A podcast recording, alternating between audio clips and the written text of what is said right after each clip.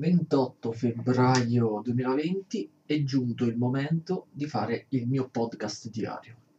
Sono passati, anzi forse è anche troppo tardi, dato che eh, il precedente l'ho fatto più di due settimane fa e nel frattempo ho visto, ho letto, ho fatto un sacco di, di cose che si sono quindi accumulate. Allora, poi oggi tra l'altro mi sento abbastanza stanco, non so perché, ho fatto la mia classica passeggiata mattutina, ma mi sono stancato di brutto, anche se sembra la stessa, e quindi sono un po' sonnolente, poi ho appena finito di vedere l'ultima puntata di Star Trek Picard, mi sento completamente rincoglionito. Allora, eh, stavolta, oh, ripeto, per chi non ha mai sentito un mio podcast diario, il podcast diario è il riassunto della roba vista, letta, guardata, videogiocata, disegnata nell'ultimo periodo. Allora, siccome che eh, di tutte le cose viste, lette e tutto quanto, quella, che, di cui, quella di cui ho più voglia di parlare è Doctor Sleep, che praticamente è sia un film che un romanzo, io direi che ci togliamo di, dalle palle il concetto dei disegni e del videogioco poi parlo delle differenze tra il romanzo e il film del Doctor Sleep e poi faccio il classico elenco. Allora, per ciò che riguarda i disegni, dall'ultima volta credo di aver fatto semplicemente uno o due disegni. Quindi diciamo la, la parte creativa da sotto quest'ambito è, è, è, si è rallentata. Non ho neanche più né fotografato né, né rielaborato foto dei disegni che ho fatto ultimamente sto uh, utilizzando un, uno stile nuovo mio sto ottimizzando questa tecnica, che è una via di mezzo tra il classico disegno che necessita di più giorni, più dettagliato, più preciso, che necessita di più giorni, che però è stancante, e il, l'altra tecnica che ho utilizzato molto l'anno scorso, che consisteva praticamente di fare un disegno quasi abbozzato e poi, diciamo, tra virgolette inchiostrato, dico tra virgolette perché ormai è totalmente, io disegno totalmente tutto al, al computer, non faccio neanche più il disegno su carta per poi scannerizzarlo, ormai saranno almeno 6-7 anni che disegno direttamente al computer. Però l'anno scorso avevo ideato una tecnica che mi consentiva di eh, concludere un, il disegno in tempi brevi, quindi nel giro di un'unica sessione, al massimo 3-2 giorni perché per me questo è molto fondamentale perché poter eh, rappresentare subito una cosa che ho in testa mi toglie, eh, cioè, nel, come posso dire, mi spurga la mente il più velocemente possibile. Invece mi sono accorto che quando ho un'idea nella testa inizio ad attuarla e l'attualizzazione, la realizzazione va troppo per le lunghe, poi mi annoio mentre sto disegnando, per esempio, ed è la cosa peggiore perché il disegno è la parte piacevole e quindi non mi si possono accavallare la noia con il piacere di disegnare.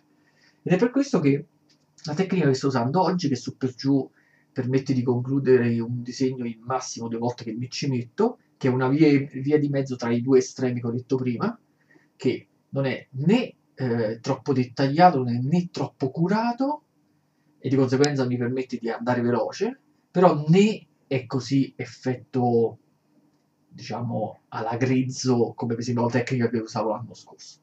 E vabbè, per ciò che riguarda invece le foto, ho detto che non ho rielaborato per ora nessun'altra foto, o al massimo ho scattato qualche foto in mezzo alla strada così con la, con la compatta.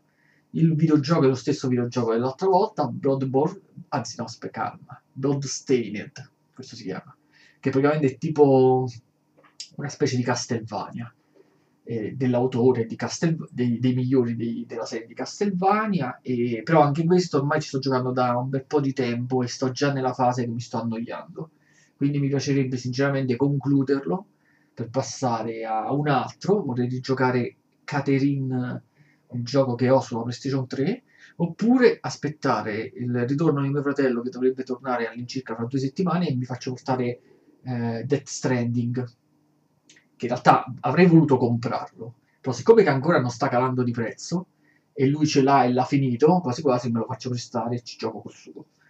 E vabbè, ci siamo tolti i videogiochi, le foto e, le, e i disegni. Adesso concentriamoci direttamente su, su Shining.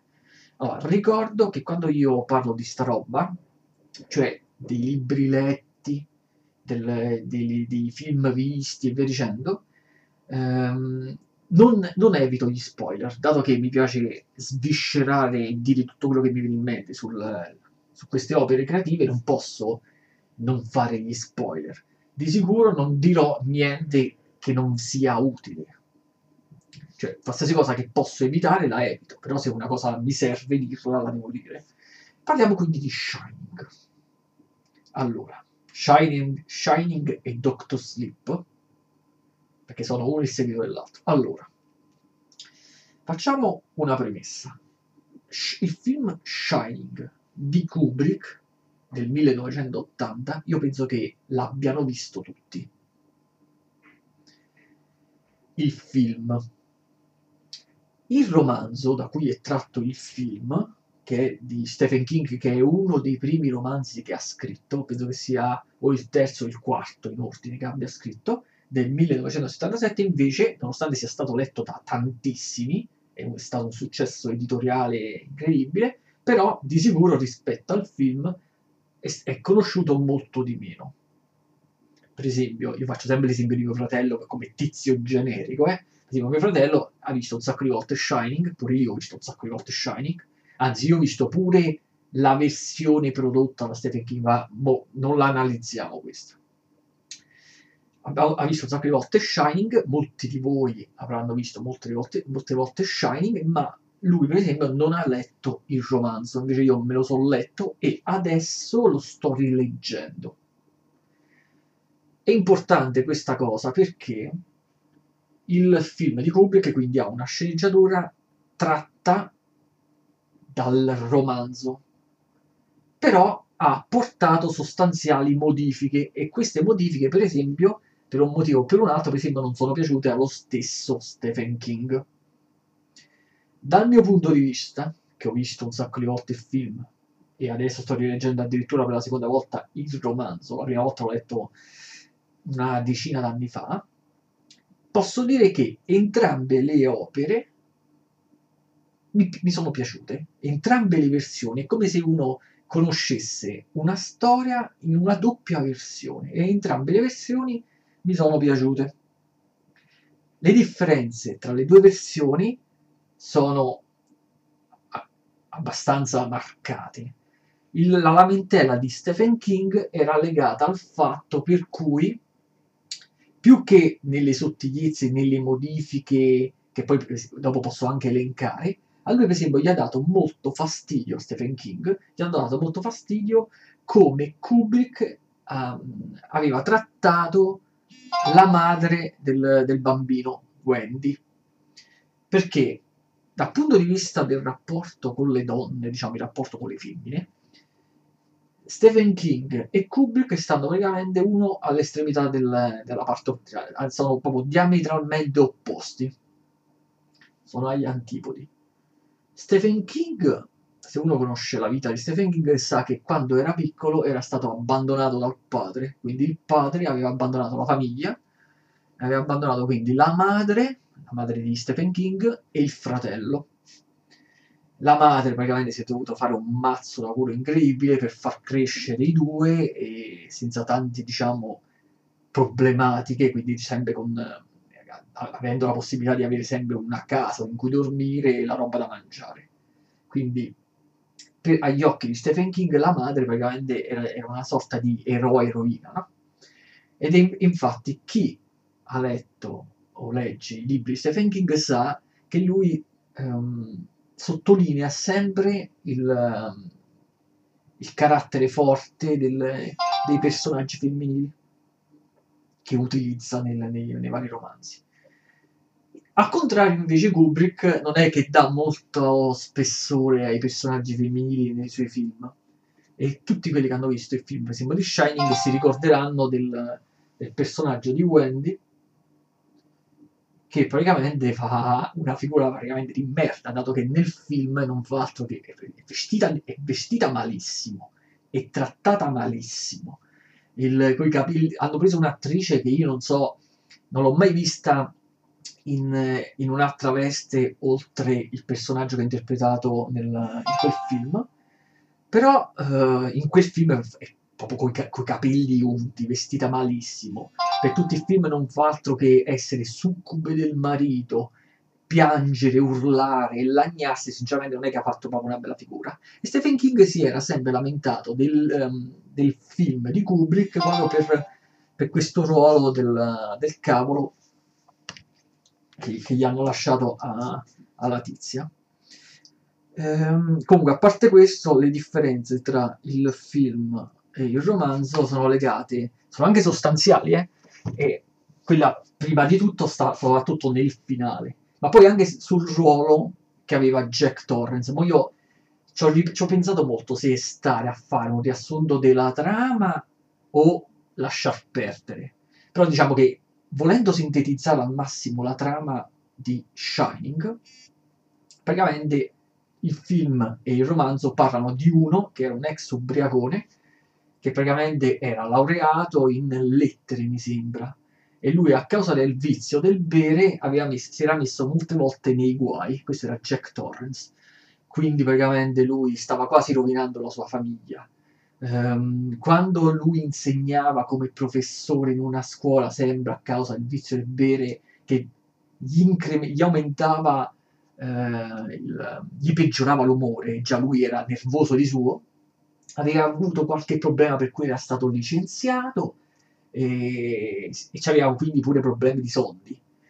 E praticamente riesce ad avere come ultima chance la possibilità di fare il custode in, in questo hotel, l'Overlook Hotel, che aveva la caratteristica di essere un hotel prestigioso, che però nel corso dei decenni aveva cambiato più volte proprietario perché praticamente mh, eh, difficilmente riusciva a, a, ad essere attivo um, con la chiusura proprio del, dell'anno fiscale, perché praticamente si trovava in una zona del, ora non mi ricordo precisamente dove, ma si trovava in una zona per cui per molti mesi a causa della neve tutto quanto doveva essere, si doveva, lo dovevano chiudere.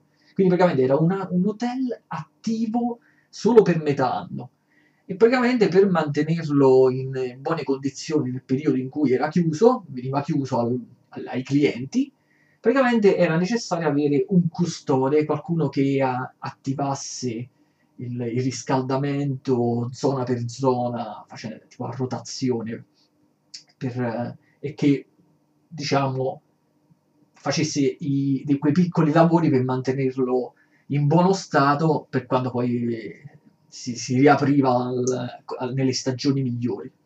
E quindi praticamente Jack Torrance riesce a prendersi il lavoro da custode e va praticamente in questa specie di, di, di mega albergo di lusso insieme alla moglie e al figlio.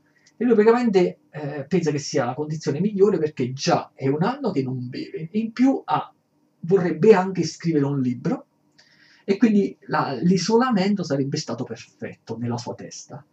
Poi si scopriranno che il, sia il lettore del libro che lo spettatore del film si accorgerà che il, il figlio di Jack, Danny, ha praticamente dei, dei poteri paranormali che nella, nella storia viene, viene, chiamata luccicanza. Quindi praticamente lui ha, è tipo un sensitivo, una cosa del genere. E praticamente a causa delle de, delle vicende tragiche che sono accadute negli anni passati in, in questo mega albergo e a causa del, della presenza di questi, questi questa specie di spettri, fantasmi e, e, e come posso dire, questa, questo male residente, il, il figlio con i suoi poteri esagerati, perché è molto più di un semplice medium e tutto quanto, rischia di eh, rendere concreti questi fantasmi. I fantasmi se ne accorgono e vogliono praticamente utilizzare il bambino per eh, quasi materializzarsi fisicamente. Quindi praticamente per tutta la durata del film, del romanzo, prima da semplici apparizioni che disturbano il, um, sia Jack che il figlio della madre non ha nessun tipo di problema perché non li vede, non vede, non avverte non ha la presenza di questo, di questi fantasmi. E niente, quindi praticamente lo scopo eh, del, di queste presenze è sfruttare il bambino per, fare, per continuare ancora a fare danni. Poi si accorgono che il bambino non, non rie- è troppo forte anche per loro, quindi non riescono a piegarlo e si concentrano sul padre. Quindi praticamente il padre eh, man mano impazzisce sempre di più. Nel film di Kubrick si vede che lui impazzisce sempre di più in maniera irreversibile. Invece nel romanzo lui, cioè il, il lettore capisce che Jack Torrance, per tutta la buona volontà che ha, diventa succube di queste presenze, quindi queste presenze si impossessano di lui, eh, ma che ma, ma, diciamo, nel profondo lui rimane sempre il tizio che ama il figlio. E quindi nei, in alcuni momenti di lucidità lui ritorna in sé nel romanzo e si accorge praticamente del pericolo che sta correndo la sua famiglia. Invece nel film di Kubrick noi vediamo Jack, personaggio appunto da Jack Nicholson, che, in, che sempre di più impazzisce. Una, altre differenze rispetto al, al, romanzo sono legate al fatto che un, un ulteriore protagonista, che sarebbe il, il capo cuoco, mi sembra, il negrone, nel film, che è quello che praticamente fa tipo da um, quasi da maestro all'inizio del film al bambino, è lui che spiega al bambino che quei poteri paranormali sono la luccicanza, che non è solo il bambino perché altre persone nel mondo ce l'hanno, come per esempio lui. L'unica differenza è che il bambino ce l'ha molto più intensa e potenziata rispetto a lui. Nel film il bambino um, in un certo momento chiamerà in suo soccorso il negrone, quello però quando arriva schiatta subito, ucciso da Jack Torrance. Invece nel romanzo viene colpito da Jack Torrance, ma sopravvive e nel romanzo quindi alla fine si salvano in tre, il bambino, la madre e il negro. Nel film il negro muore, quindi si salvano solamente in due, il bambino e la madre. Poi, nel romanzo, il, l'Overlook Hotel esplode perché, ripeto, uno del, ruolo principale che doveva svolgere il custode, per cui era, veniva pagato, era che lui ogni giorno doveva a rotazione attivare il riscaldamento di, di zone diverse dell'hotel. E siccome che ricordiamoci il romanzo è, è ambientato nel, negli anni 70, non c'erano tutti questi automatismi e praticamente lui doveva assicurarsi che la pressione della caldaia nel, nei sotterranei del, dell'hotel, praticamente si mantenesse stabile. Quindi quando poi alla fine della storia lui viene quasi totalmente posseduto e va a, a, a, cerca di ammazzare la moglie e il figlio, quando si accorge che praticamente da molto tempo non stava più controllando il, la caldaia, corre su, lascia da parte il figlio e la, e la moglie, corre direttamente verso la, la, zona delle caldaie, ma non fa in tempo e, e l'overlook esplode e riescono a salvarsi il bambino, il negro e la madre. Questa è la storia del romanzo. La storia di Kubrick invece non c'è, proprio il problema delle caldaie, viene totalmente eliminato e mm, Jack Torrance morirà mentre cercherà di inseguire il figlio nel labirinto all'aperto e non riesce a ritrovare la, la strada per ritornare dentro e muore congelato praticamente. Ho esposto le differenze tra il romanzo e il film perché sono fondamentali per il seguito, ossia Doctor Sleep. Doctor Sleep è il libro, il romanzo di Stephen King scritto nel 2013, invece il film è uscito nel 2019. Allora, il film mi è piaciuto veramente tanto, a tal punto che nel giro di neanche 20 giorni l'ho visto due volte. L'ho visto sia una ventina di giorni fa e poi l'ho rivisto ieri.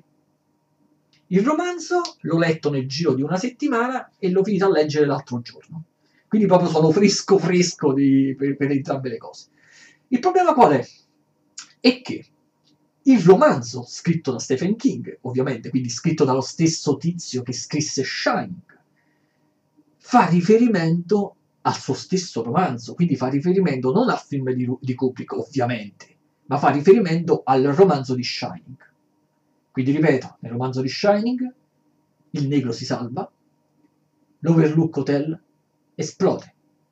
Quindi il romanzo non tratta l'Overlook Hotel e, ed è in grado di ehm, diciamo parlare, cioè è presente nel, nel, nel seguito anche il negro, capito? Invece il, il film ha dovuto avere, cioè lo, il tizio che ha scritto la sceneggiatura del film ha, dovuto, ha avuto una bella rogna. Da, eh, perché?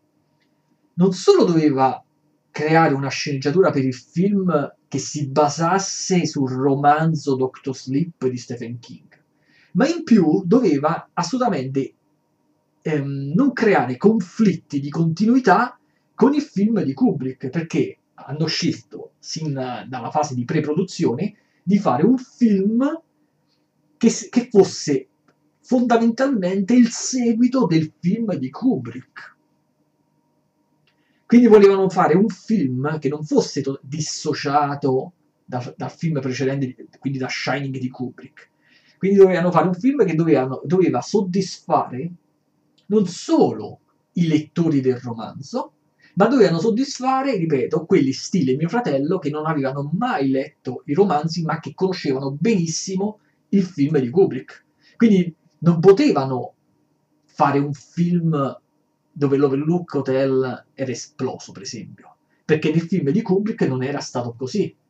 E devo dire che hanno fatto un bellissimo lavoro, cioè la sceneggiatura del film pur discostandosi in molti particolari, e li ho appena elencati, dal romanzo, riesce ad essere una bella storia.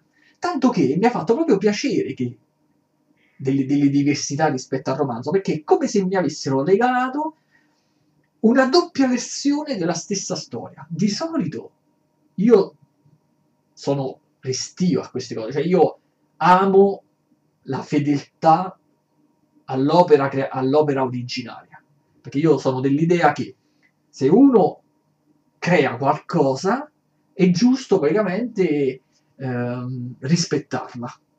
Infatti è per questo che io proprio non, non, non, sopporto quando fanno errori in fase di casting, quando modificano le, le creazioni degli altri, proprio mi dà un fastidio incredibile, perché per me ci vuole rispetto per le opere creative degli altri, altrimenti non fai, non ti prendi, non paghi i diritti, non ti, non ti prendi i diritti di fare il, um, un film basato su un libro, ma te lo inventi per cazzi tuoi. Se non vuoi seguire le, le, la creazione di uno, fai tu una creazione tua propria, mettendoci i personaggi che dici tu e facendo quello che dici tu. Invece, quando ti rifai alle opere di uno, devi rispettarli. In questo caso però, ripeto, era giustificato, le, le, le diversità erano giustificate, non potevano fare un seguito del, del, film di Kubrick e allo stesso tempo essere fedele al seguito del, del, del libro di King, perché i due avevano delle, delle, differenze. E va bene, quindi questo è in generale. Allora, quindi ripeto, sia il, sia il romanzo mi ha soddisfatto, sia il film mi è piaciuto. Anzi, devo dire di più. Allora, li, li, li pongo allo stesso livello. Allora, partiamo sempre da da, dalla considerazione che come si fa a confrontare un libro con un film, un film con un libro. Ovviamente non sto, non sto confrontando le due opere creative perché l'opera creativa, ehm, de- ossia un film, è molto più complessa perché lì confluiscono ehm, le opere creative di molti più personaggi. Cioè lì abbiamo la recitazione, la fotografia, la regia, le musiche, abbiamo più concetti, mentre nel libro abbiamo semplicemente la prosa, la, la, la scrittura un, dello scrittore. Quindi io in realtà sto paragonando il romanzo con la sceneggiatura del film. Quindi sto paragonando la sceneggiatura col romanzo. E vabbè, e quindi ho detto che mi hanno mi hanno soddisfatto entrambi. Anzi, ripeto, lo sceneggiatore ha inserito degli elementi che mi sono piaciuti tantissimo e che di conseguenza, che non, sto, non stanno nel romanzo di King. Infatti, siccome che io ho visto prima il film e poi ho letto il romanzo, devo dire che ho trovato il romanzo di King un po' più moscetto. Cioè, mentre il, il film Doctor Sleep mantiene, mantiene alte le tinte horror, non è, non è mai pauroso, sinceramente, ma mantiene alte alcuni elementi horror, il, il romanzo di Stephen King è poco horror, però compensa abbondantemente questa mancanza con l'introspezione, eh, le, le, quindi tutti i pensieri interiori del, del protagonista Danny, che mi, mi, hanno affascinato e mi sono piaciute, per, e queste cose non le abbiamo nel film. Entrambi hanno i loro lati positivi, il film dura sulle due ore e mezza, l'ho visto due volte e non mi è pesato per niente, scorre liscio in maniera fantastica, la regia proprio è, va benissimo, la fotografia, la messa in scena di, mol, di molte situazioni è, è grandiosa, mi è piaciuta proprio, molte situazioni che mi sono piaciute nel film eh, non le riuscivo a visualizzare, non le ho visualizzate mentalmente così bene quando ho letto il romanzo, ripeto, quindi per me se, avesse, se esistesse un, un'ulteriore terza opera che riuscisse a confluire i lati positivi del romanzo e i lati positivi del film in un'unica opera sarebbe stata la perfezione. Però vabbè, avendo due concetti separati mi va pure bene, basta che ho sia letto che visto il film, quindi mi va benissimo. Um, altre cose da dire quali sono? Allora, quando ho letto il romanzo ero curioso, ma ero moltissimo, ero curioso di vedere come Stephen King se la, se la riusciva a cavare in, per determinati aspetti. Per esempio la questione dell'Overlook Hotel. E praticamente King se l'è risolta in un attimo, perché non c'è traccia di Overlook Hotel nel, nel romanzo.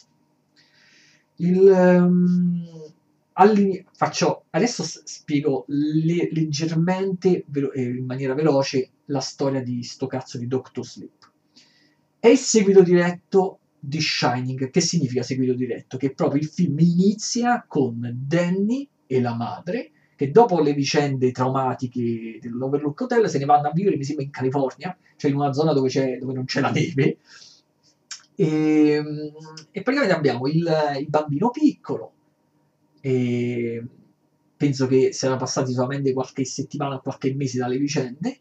Il bambino continua a vedere, ad avere le visioni di questi esseri che aveva conosciuto nell'Overlook Hotel, quindi continua a rompergli i coglioni anche a distanza di migliaia di chilometri. E, ehm, e quindi il, diciamo, sia l'inizio sia del romanzo che del film è ambientato poco dopo le vicende di Shining. Poi c'è un salto temporale e si va a lui che ha tipo 35-40 anni, la madre è morta già da decenni, e lui praticamente è diventato un ubriacone stile il padre.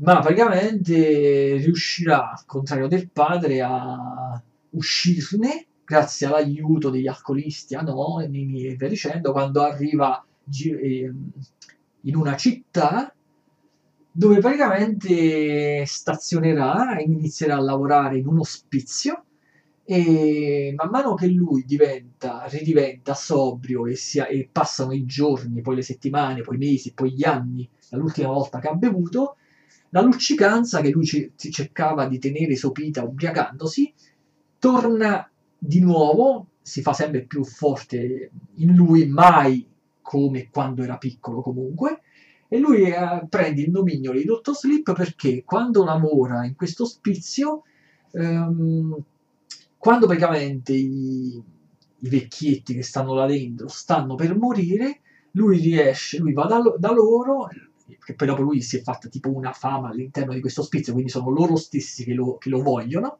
Lui si mette al loro capezzale e li rassicura sul fatto che nessuno muore del tutto e tutte queste cose. Riesce a parlare loro nella mente, a tranquillizzarli, quindi praticamente prende il, il nomignolo di Dottor Sonno o Dottor Sleep, vabbè. E mentre ci stanno, quindi quando lui, mentre lui si rifà una vita lì, abbiamo una nuova protagonista che è una bambina.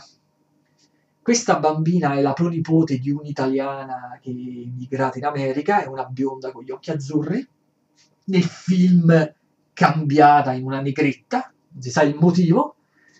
Eh, questa praticamente ha nel film, nel periodo in cui eh, che ci interessa a noi, con le vicende che ci interessano a noi, ha sui 12 anni e lei praticamente è forte dal punto di vista della luccicanza come lo era, anzi molto di più di Danny quando era piccolo.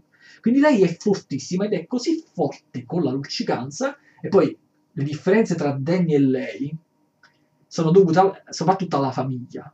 Danny aveva il padre Jack Torrance violento e che si ubriacava e la madre praticamente, vabbè, quello che era. Di conseguenza Danny cercava, sin da piccolo, di non parlare a nessuno della luccicanza e ad, a, a, a sopirla il più possibile.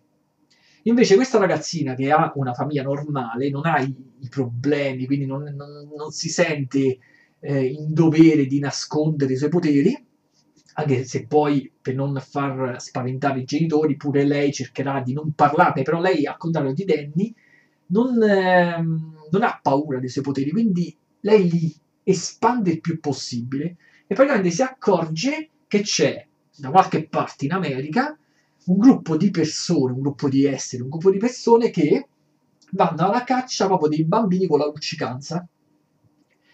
E lei assiste mentalmente con una visione all'omicidio di un bambino e, e poi da lì si sviluppano tutte le vicende. Allora, che dire?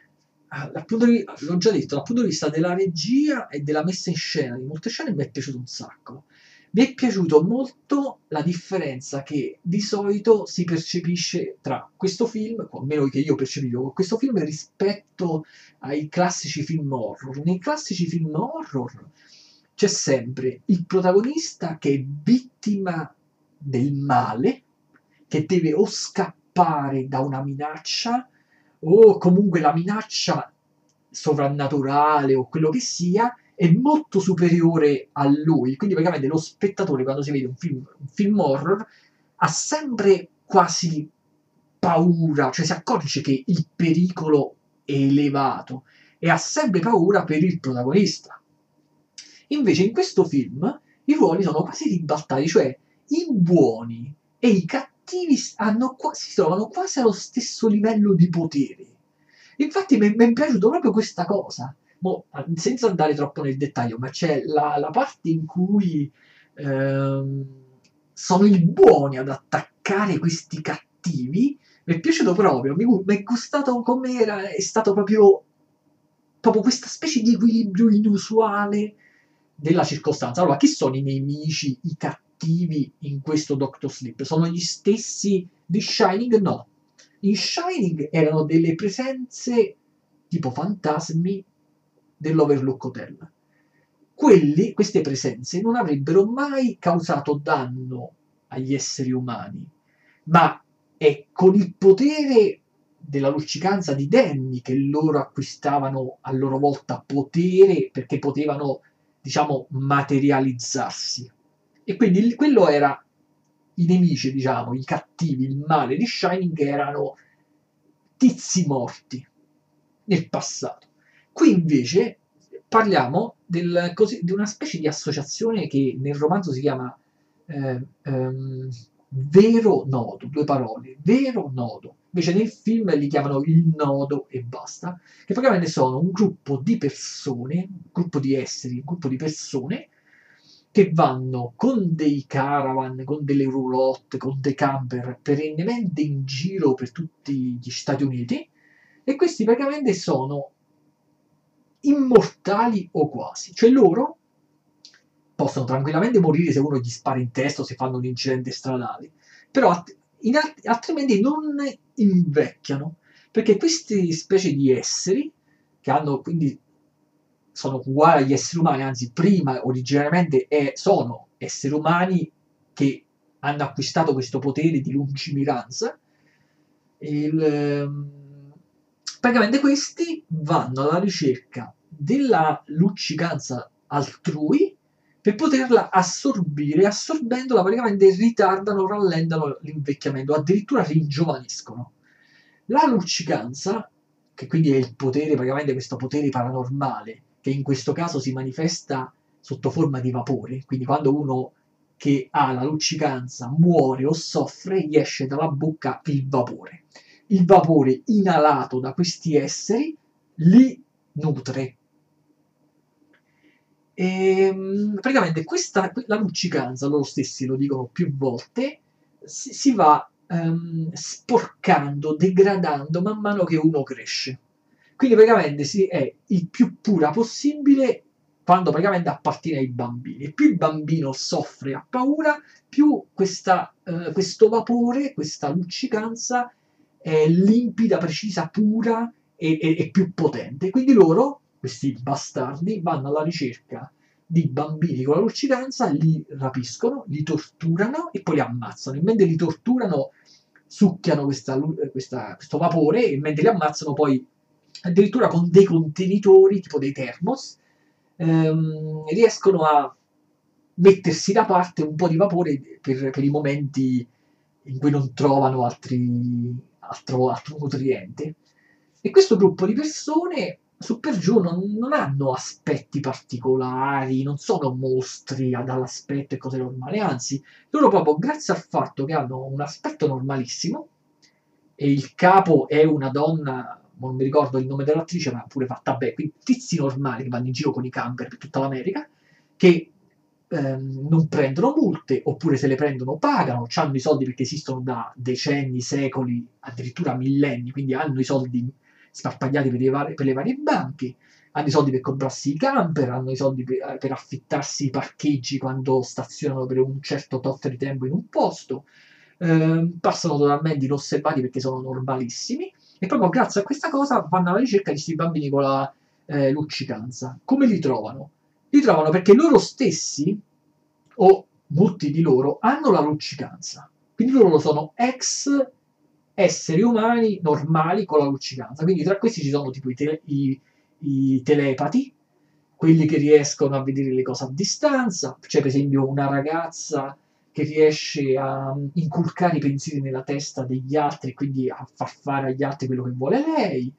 E niente, quindi praticamente questi te- telepati appena si accorgono che da qualche parte avvertono la presenza di uno come loro, vanno là e se un bambino si organizzano un, un modo per rapirlo.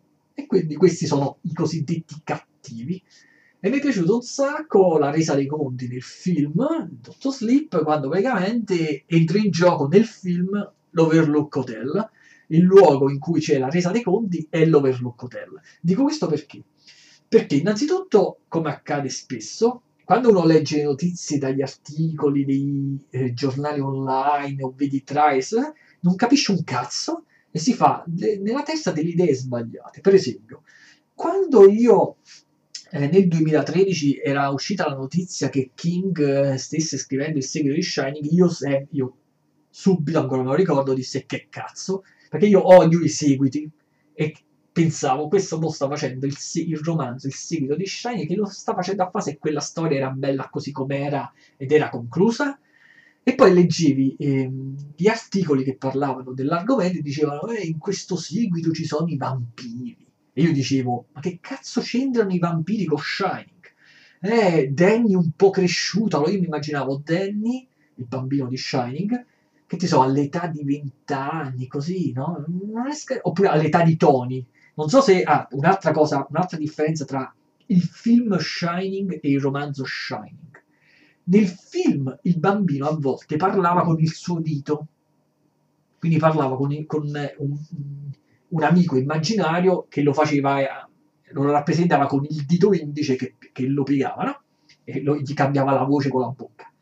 Nel romanzo viene spiegato che il suo amico immaginario chiama, aveva proprio un nome che era Tony.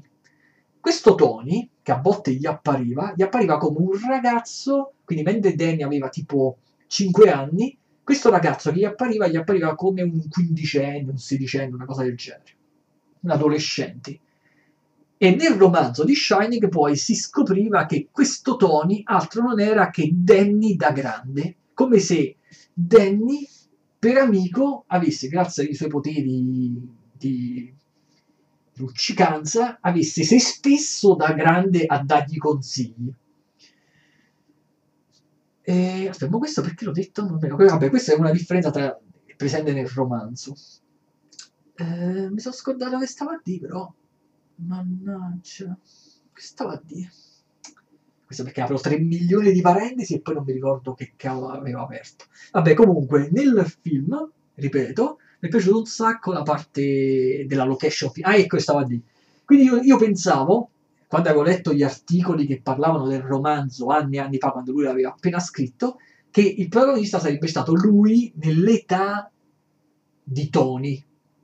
Ma in realtà non c'entra proprio un cazzo. Cioè, il motivo per cui forse lì lo avevano chiamato vampiri questi esseri, questi del vero nodo, era legato al fatto che loro assorbono la luccicanza di chi ce l'ha.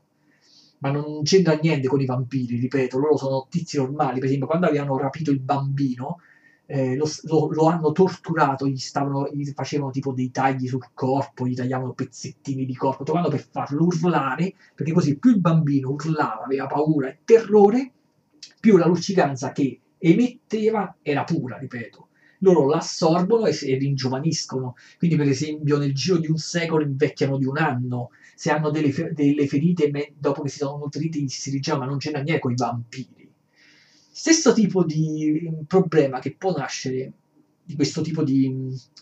Che, cioè che tu prendi informazioni e ti fai nella testa di, delle idee sbagliate, sono state quando è stato rilasciato il trailer del, di Dottor Sleep. Io mi ricordo che, poiché il film Dottor Sleep, diciamo, ripeto, si rifà al film di Kubrick, gli ruba anche molte come posso dire, gli ruba molte mm, proprio l'immaginario scenico kubrickiano, quindi quel tipo di eh, inquadrature con spazi grandi, simmetrici, dove le prospettive delle linee convergono in un punto centrale, tutto quanto. Quindi nel trailer loro facevano vedere, per esempio, il bambino Danny, ovviamente interpretato da un altro attore, che si muoveva lungo il corridoio come aveva esattamente simile vabbè, uguale simile, se uno riesce a notare i particolari, come nelle scene del, girate da Kubrick.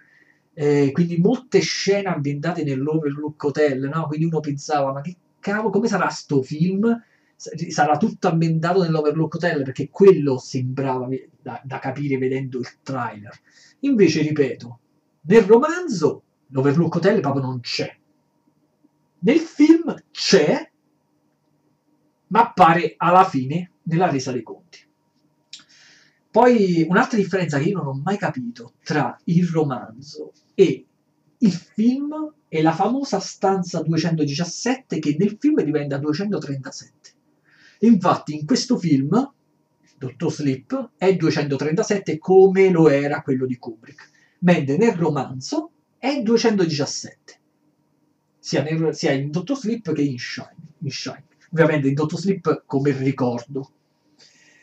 Niente. Ah, poi un'altra cosa, il famoso negro. Quel, siccome che nel film era morto, lo sceneggiatore, quindi nel film di Kubrick era morto, scene, lo, lo sceneggiatore del film Dottor Sleep, per mostrarlo, perché assume un ruolo importante all'inizio del film di Dottor Sleep, all'inizio della storia, è costretto a mostrarlo sotto forma di fantasma mentre nel film, mentre nel libro, Dottor Sleep, quel, tit- quel negro non era mai morto nel libro precedente e quindi era presente in carne ed ossa. Stop. Per il resto, niente che dire, per fortuna che l'attrice, la negretta di 12 anni, sta simpatica, recita bene, quindi diciamo non me ne lamento più di tanto, ma non capisco per quale motivo. Un personaggio inventato per essere biondo con gli occhi azzurri deve diventare di un altro colore, non si capisce perché poi il romanzo è stato scritto pochi anni fa, è stato scritto nel 2013. Se Stephen King la voleva in un altro modo, l'avrebbe creata in un altro modo. Se lui l'ha voluta bionda con gli occhi azzurri, ma per quale motivo in fase casting non l'hanno presa bionda con gli occhi azzurri? E vabbè, comunque andiamo oltre. Quindi diciamo che in generale spero di aver trasmesso eh, queste mie idee e la mia valutazione sia per il romanzo che per il film. Un'altra caratteristica forse che potrà incuriosire chi ha apprezzato il film Dottor Sleep è che nel romanzo c'è una motivazione in più che spinge il vero nodo a cercare in tutti i modi eh, di catturare la protagonista. Perché uno vedendo il film si potrebbe pure chiedere, ok, loro stanno, hanno scarsità di vapore, e quindi hanno bisogno di catturare questa ragazzina che è potentissima con la luccicanza in modo tale che potrebbero andare avanti per secoli con il suo nutrimento. Però uno potrebbe pure dire, no? Ok, ma se questa tizia è così potente e, e si formano così tante difficoltà a catturarla, basta, lascia perdere e andatevi a cercare qualche altra, eh, qualche altra ragazzina con la luccicanza non si spiega il motivo per cui loro si accaniscano nel film proprio con quella. Cercano di motivare la cosa dicendo che siccome che lei eh, ormai conosce i loro segreti, potrebbero mettere, creare a loro delle difficoltà, dato che loro eh, esistono da secoli e secoli proprio grazie al fatto che hanno un basso profilo. Nel romanzo invece c'è un motivo in più e ancora più fondamentale. Nel romanzo tutti questi membri del vero nodo stanno morendo a causa del fatto che, avendo assorbito il, la luccicanza, il vapore, da parte di un bambino che era malato di morbillo, si sono beccati tutti, nonostante loro fossero immortali, si sono beccati tutti loro il morbillo e loro non hanno gli anticorpi per uh, guarire dal morbillo. E quindi hanno i, giochi, i giorni contati me, e quindi pensano che con la mega grandissima, intensa, super fantastica luccicanza di questa ragazzina, la protagonista, riuscirebbero non solo a sopravvivere per secoli senza più mangiare, ma anche a guarire dal morbillo. Quindi loro hanno fretta di catturarla nonostante le difficoltà, i problemi e i rischi proprio perché altrimenti starebbero comunque a morire, non, non farebbero in tempo a cercare altro nutrimento altrove e anche se lo trovasse non sarebbe tale da guarirli. Questa è un'altra motivazione in più che mette King. Comunque devo ammettere che King sta dal punto di vista della creatività, cazzo, um, sta ancora alla grande, cioè considerando che il romanzo è scritto nel 2013 e che Shining l'ha scritto nel 77 ancora riesce ad avere buone idee tanto da creare della roba fatta bene.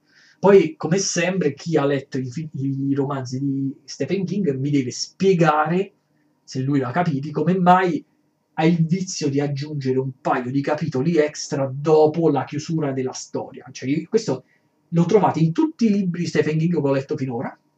Lui c'è la vicenda, nei film, per esempio, c'è la vicenda. La vicenda chiud- si finisce e parte il titolo di coda.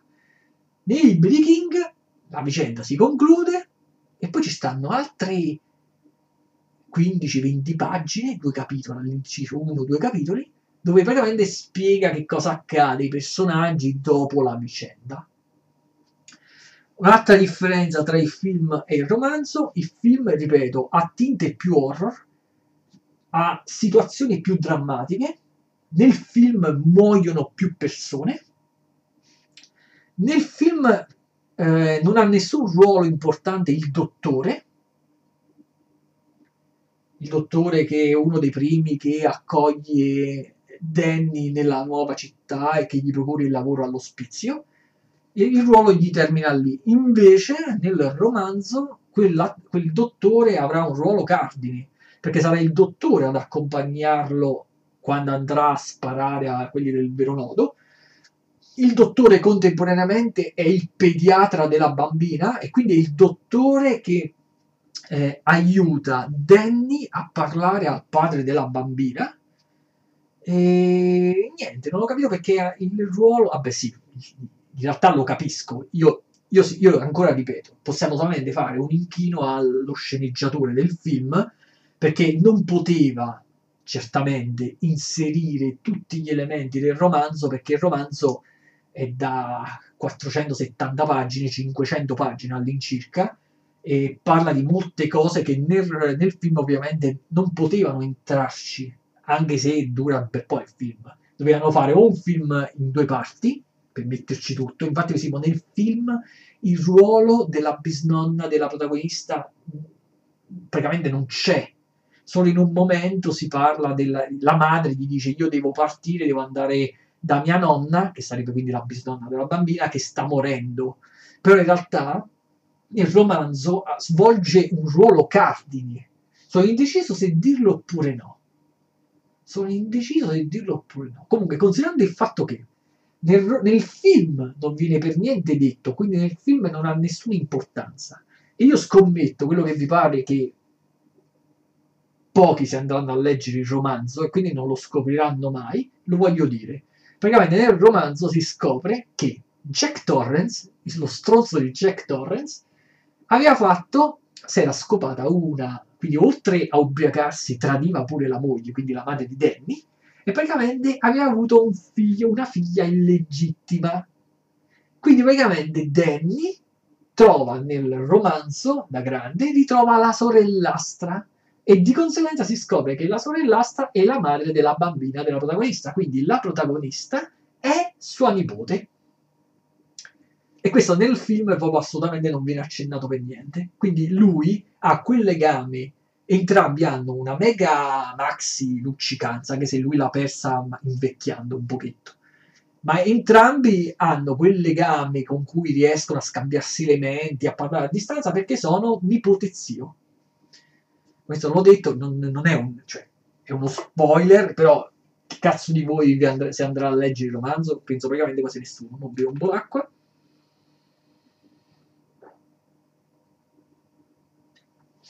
Ah. ah, scusate per la pausa, ma cazzo, sto parlando a raffica già da un'ora e ancora devo parlare degli altri film, che tra l'altro sono pure tanti.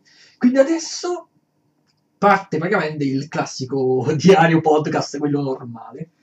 Allora, oltre al libro di Shining, ho finito, avevo letto il libro eh, Pioggia sul viso di Natsuo Kirino. Già l'altra volta, mi ricordo, nell'altro podcast l'avevo accennato a questo, a questo romanzo. Avevo detto che Natsuo Kirino è una giapponese che mi costa un sacco, una, una, scrittrice giapponese, mi costa un sacco sia per il duplice ruolo, sia per il fatto che è una femmina, sia per il fatto che sia giapponese. Che significa? Significa che non è che mi piace perché è una femmina, mi piace perché è una femmina che tratta eh, storie thriller e di conseguenza mi affascina quel tipo di fantasia diversa di solito da quella maschile. E in più mi piace che perché essendo giapponese ehm, non ambienta le cose nel, nella sua nazione e di conseguenza eh, le rende, cioè per noi occidentali hanno quella, quel senso di estraneità che rende più stuzzicosa la lettura. Il libro che ho letto, eh, quindi è Pioggia sul viso, in realtà, allora, innanzitutto è il primo libro scritto da una tizia. E la cosa beh, affascinante è che questo primo libro scritto dalla tizia, lei l'ha scritto quando aveva 42 anni. Quindi praticamente lei, quando aveva la mia età, aveva scritto sto cazzo di suo primo libro, primo di molti altri, con cui è diventata famosissima in Giappone e anche nel resto del mondo. Eh, se devo trovare un, esempio, uno, lo posso chiamare difetto, ma in realtà non è un difetto. Praticamente questo primo libro fa parte di un ciclo di quattro libri. Ogni libro è indipendente l'uno dall'altro, eh, però hanno in comune la protagonista. E questa è una serie quindi di, cioè, come posso dire, parla di questa detective Miro Murano, mi sembra, non mi ricordo il nome della protagonista, che... e niente, però a me piacciono i libri indipendenti l'uno dall'altro, quindi io dopo questo, anche perché per esempio sono stati pubblicati in Italia, mi sembra, di questo ciclo narrativo di quattro libri solo i primi due. Quindi io un, gio- esempio, un giorno, fra un mese, due mesi, mi leggerò il secondo libro, che non mi ricordo come si chiama, però non potrò mai leggermi il terzo e il quarto. Cioè, non... Preferisco sinceramente dei libri più che iniziano e finiscono. Infatti, tutti i libri con cui lei è diventata veramente famosa nel mondo, tipo Le quattro casalinghe di Tokyo, sono tutti totalmente indipendenti l'uno dall'altro. E vabbè, adesso parliamo dei film che ho visto. Cioè, praticamente la, la voce sta morendo, praticamente. Fra un po' divento tipo Mario Giordano.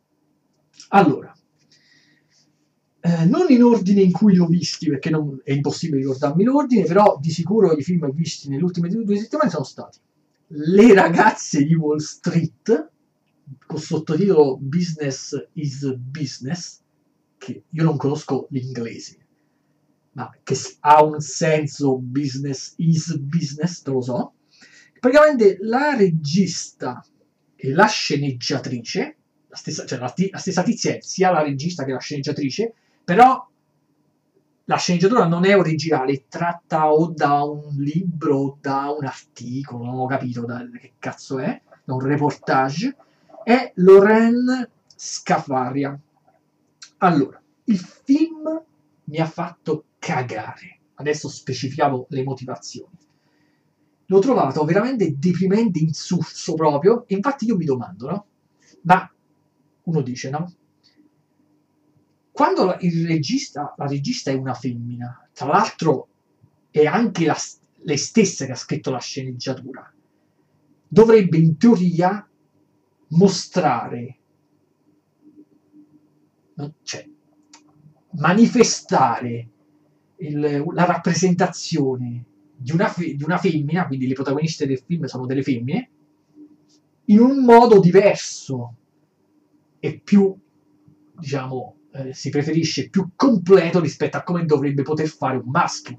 Stessa cosa se con, con i protagonisti maschili, quando il, quando il regista e lo sceneggiatore è un maschio, no? Ognuno sa gestire meglio la sua stessa rappresentazione, no? In base al proprio sesso, suppongo. Cioè, io capisco meglio come ragiona un maschio rispetto a come ragiona una femmina, no? Quindi si suppone che quando una sceneggiatura è scritta da una femmina, quando il regista è una femmina, le protagoniste abbiano un comportamento, eh, come posso dire, più rappresentativo del genere. Invece in questo film proprio sono di un... Eh, saprei... Lo squallore totale. Praticamente parla il film di tizie che all'inizio per lavoro fanno le spogliarelliste. Poi quando iniziano a guadagnare di meno, iniziano a truffare i maschi e li truffano proprio in un modo che se invertissimo i ruoli il film sarebbe accusato di qualsiasi cosa. Perché praticamente ci stanno questo gruppo di femmine che eh, inquadrano qualcuno con i soldi al bar di un locale, eh, lo drogano di nascosto e lo convincono, lo portano nel locale dove loro fanno le spogliarelliste e lo convincono a lui drogato, rincoglionito, che poi con la droga con cui perde pure la memoria, a spendere in quel locale un sacco di soldi da cui loro hanno le percentuali. Allora ci sono tizi che si spendono in una notte 5.000 dollari, per esempio, e poi no, il giorno dopo non si ricordano che cavolo è successo, si ritrovano semplicemente con un buco sul conto corrente e poi si ver- e non possono neanche denunciare nessuno perché loro sanno che hanno fatto qualcosa con delle mignotte praticamente, e quindi o si vergognano di dirlo alla propria famiglia o preferiscono lasciar perdere niente. Però è proprio una trama del cazzo, perché poi pure non, non si capisce neanche i soldi che queste guadagnano, no? Praticamente loro ci stanno dei momenti della loro vita che quando non guadagnano quei soldi sembrano poveri. Però quando li guadagnano li spendono in pellicce, appartamenti e, e jeep. Cioè sembra come se non ci fosse un, una via di mezzo tra questi due estremi. O sono ricche e hanno i soldi, o sono poveri. E poi non ho capito neanche il senso logico di una truffa di questo tipo. Perché uno dice, no? Cioè, se la sceneggiatura fosse stata impostata un altro, in un altro modo, per esempio, a un gruppo di ragazze, a un gruppo di ragazze hanno dei debiti e devono guadagnare tot soldi, facciamo caso 30.000 dollari, allora loro mettono su una truffa che termineranno quando hanno raggiunto la cifra X. No, invece queste praticamente vanno ad oltranza. Cioè io devo credere che, che perché poi eh, all'inizio del film c'era scritta tratto da una storia vera. Allora io devo credere che un gruppo di persone attua una truffa così sperando di non venire mai beccate, cioè sarebbe bastato uno dei truffati che de- che li denunciava e tutto sarebbe finito, sarebbero finiti tutti subito in galera. Loro puntavano tutto sul fatto che siccome che uno spendeva i soldi con le spogliarelliste, con le mignotte, tutto quanto, non avrebbe tenuto la bocca chiusa una volta scoperta la cifra spesa la notte del, del giorno prima. Ma solo che loro alcuni, con alcuni andavano proprio con la, cioè, cioè andavano giù pesante, tanto che alcuni mi sembra gli avevano fregato 50.000 dollari. Allora, che cazzo è che si fa fregare 50.000 dollari, dollari che per la paura di parlarne con, eh, so, con la fidanzata si stavano zitti? Cioè, proprio infatti alla fine del film iniziano ad arrivare le denunce e tutto finisce così. Cioè, proprio non ho capito la struttura della storia. Cioè, quindi loro sono proprio tutte coglione, proprio parte già la storia con loro che sono delle coglione. L'unica cosa bella di tutto il film, che sinceramente però neanche tanto, è, è quando all'inizio del film si vede Jennifer Lopez, perché in questo film c'è Jennifer Lopez, io penso che il film sia famoso solamente perché c'è sta cazzo di Jennifer Lopez, che ha 50 anni, se lo chiedete a Google vi dirà che ha 50 anni, e fisicamente, porco cane, sta messa benissimo.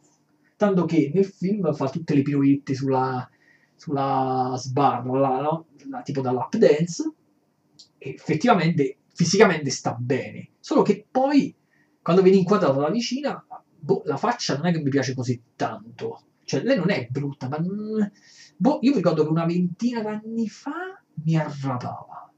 Ma sinceramente non... Eh, ho, per, ho, perso completamente l'interesse per Jennifer Lopez. Cioè, sinceramente, tra le cinquantenni, boh, preferisco più Sabina Salerno e, e altre. Cioè, non, non mi, quando veniva inquadrata da vicino non mi piaceva neanche. Cioè, non, non, non, riesco a trovare, in altre parole, niente di questo film che possa piacermi. Perché poi, tra l'altro, non è che compare nuda, eh. Quindi, cioè, compare in, in bikini, ma non è che si, non accade niente in questo film. Poi, non, poi sempre problemi di casting per me, no? La vera protagonista del film, che non è neanche lei, la vera protagonista è un'altra con la faccia orientale. E sinceramente, considerando il fatto che questa va a lavorare in uno striptease, boh, ne potevano prendere, secondo me, un'attrice più attraente. Cioè, hanno preso una piatta, con la, con la orientale piatta, cioè, ma chi è che andrebbe a spendere veramente 5.000 dollari per scoparsi una tipo quella? Cioè, non è... Tutto il film non ha sostanza. Sotto tutti i punti di vista non ha senso. La, la storia, proprio pure la truffa in sé, non è neanche inter- interessante non, e, e, e, mi stupisce proprio per questo il fatto che il film sia stato girato da una femmina con la trama con la, con la sceneggiatura scritta da... Cioè, mm, boh, boh. Ah, sinceramente, proprio, se lo vedete poi fatemi sapere se a voi vi è piaciuto. Le ragazze di Wall Street. Business is business. Poi, vediamo. L'altro giorno ho visto Grand Budapest Hotel del 2014. Allora, l'istinto mi ha sempre detto lascia perdere, questi film lasciali perdere. Però siccome che era stato un film che molti, molto tempo fa mi era stato suggerito, e io ho scop- ormai ho la prova super provata che devo seguire il mio istinto e non i suggerimenti degli altri, mi sono visto questo film, Grand Budapest Hotel, di Wes Anderson, che non solo è il regista, eppure quello che ha pensato alla storia, che ha scritto la sceneggiatura e che si è prodotto quel film. Quindi praticamente è un'opera creativa a 360 gradi di questo autore. Però devo dire che non, non mi è piaciuto. Allora, però questo non è che non mi è piaciuto come le ragazze di Wall Street, che non mi è piaciuto e lo, e lo considero una merda. Questo non mi è piaciuto, però ho una, un concetto molto simile ai film di Tim Burton, che non mi piacciono, però ne riconosco il valore. Quindi io a questo film gli riconosco il valore alla regia, alla messa in scena, alla fotografia, allo stile proprio artistico.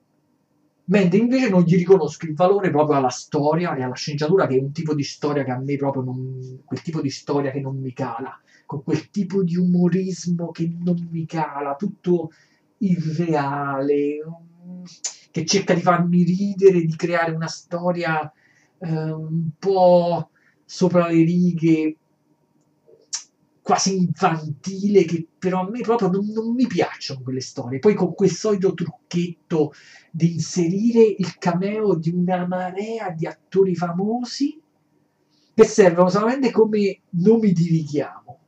Cioè, attori famosi che compaiono 5 minuti, 3 minuti, che fanno la loro scena, che serve semplicemente per mettere la loro faccia sulla locandina e far credere alle persone che sono parti integranti del film che è forse l'unico attore che mi, gust- che mi gusta, William Defoe, presente nel film per una durata ragguardevole, che però fa un ruolo quasi da macchietta.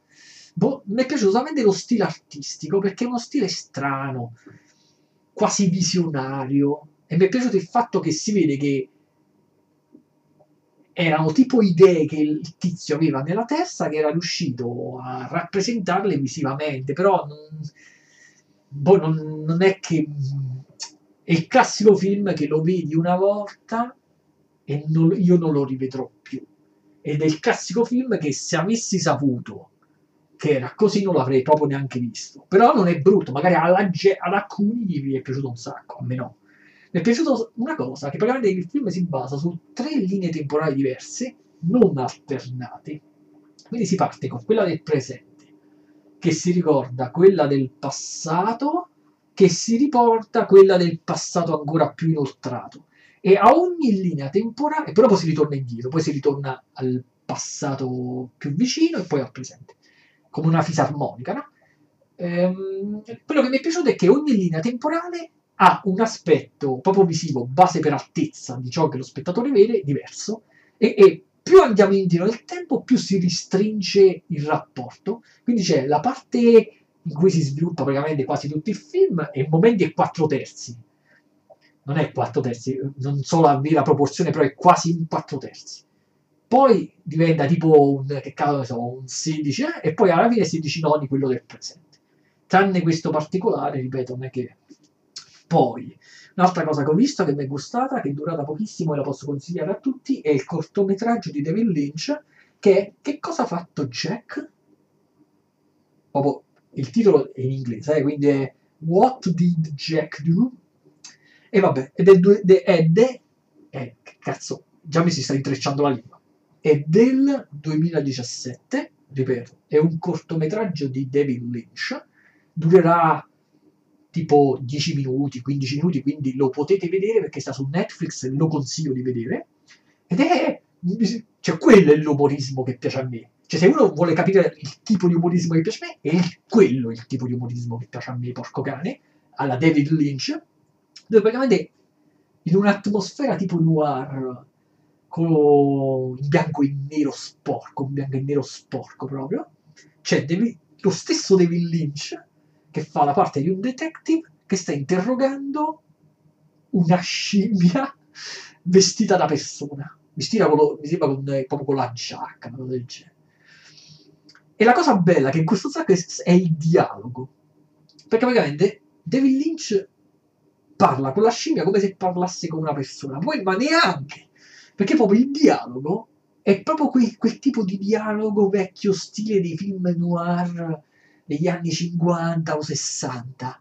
Quindi delle frasi ben studiate che la prendono per la, per, per la lunga, solo dette da tra una scimmia e David Lynch. E la storia parla uh, di, Lee, di, di, di, questo detective che praticamente fa le domande e accusa la scimmia di essere stata la, la potenziale, potenziale omicida a scopo passionale ehm, per l'amore di, un, di una gallina, mi sembra. Cioè, proprio non, che, che per l'uccisione di un, di un orango per una questione di passionale tra lui e una gallina, cosa del genere, ma proprio mi sono spisciato le risate. Dura pochissimo, quindi si può vedere. Purtroppo non è stato doppiato, quindi poi vabbè, purtroppo non è che cambia niente perché capirai. E per far eh, muovere la bocca, la scimmia è stata usata la, quella tecnica con cui sopra la bocca della scimmia è stata sovrapposta alla bocca di, un, di, un, di una persona, di un essere umano. Cioè, proprio... cioè, mentre io vedevo questo cortometraggio, io mi domando, ma come cazzo gli è venuto in mente? Ma come fa uno a venirgli in mente l'idea, adesso faccio un cortometraggio in cui prendo una scimmia, la vesto e ci parlo? Che poi non è che parla solamente lui la scimmia, pure la scimmia risponde, il dialogo è tra i due. Boh. E vabbè. Poi allucinazione perversa. Però mi devo ribere un po' d'acqua che mi sta, sta andando via la voce. Ah, questi sono dei momenti in cui preferisco i podcast a due, così quando uno beve l'altro può parlare.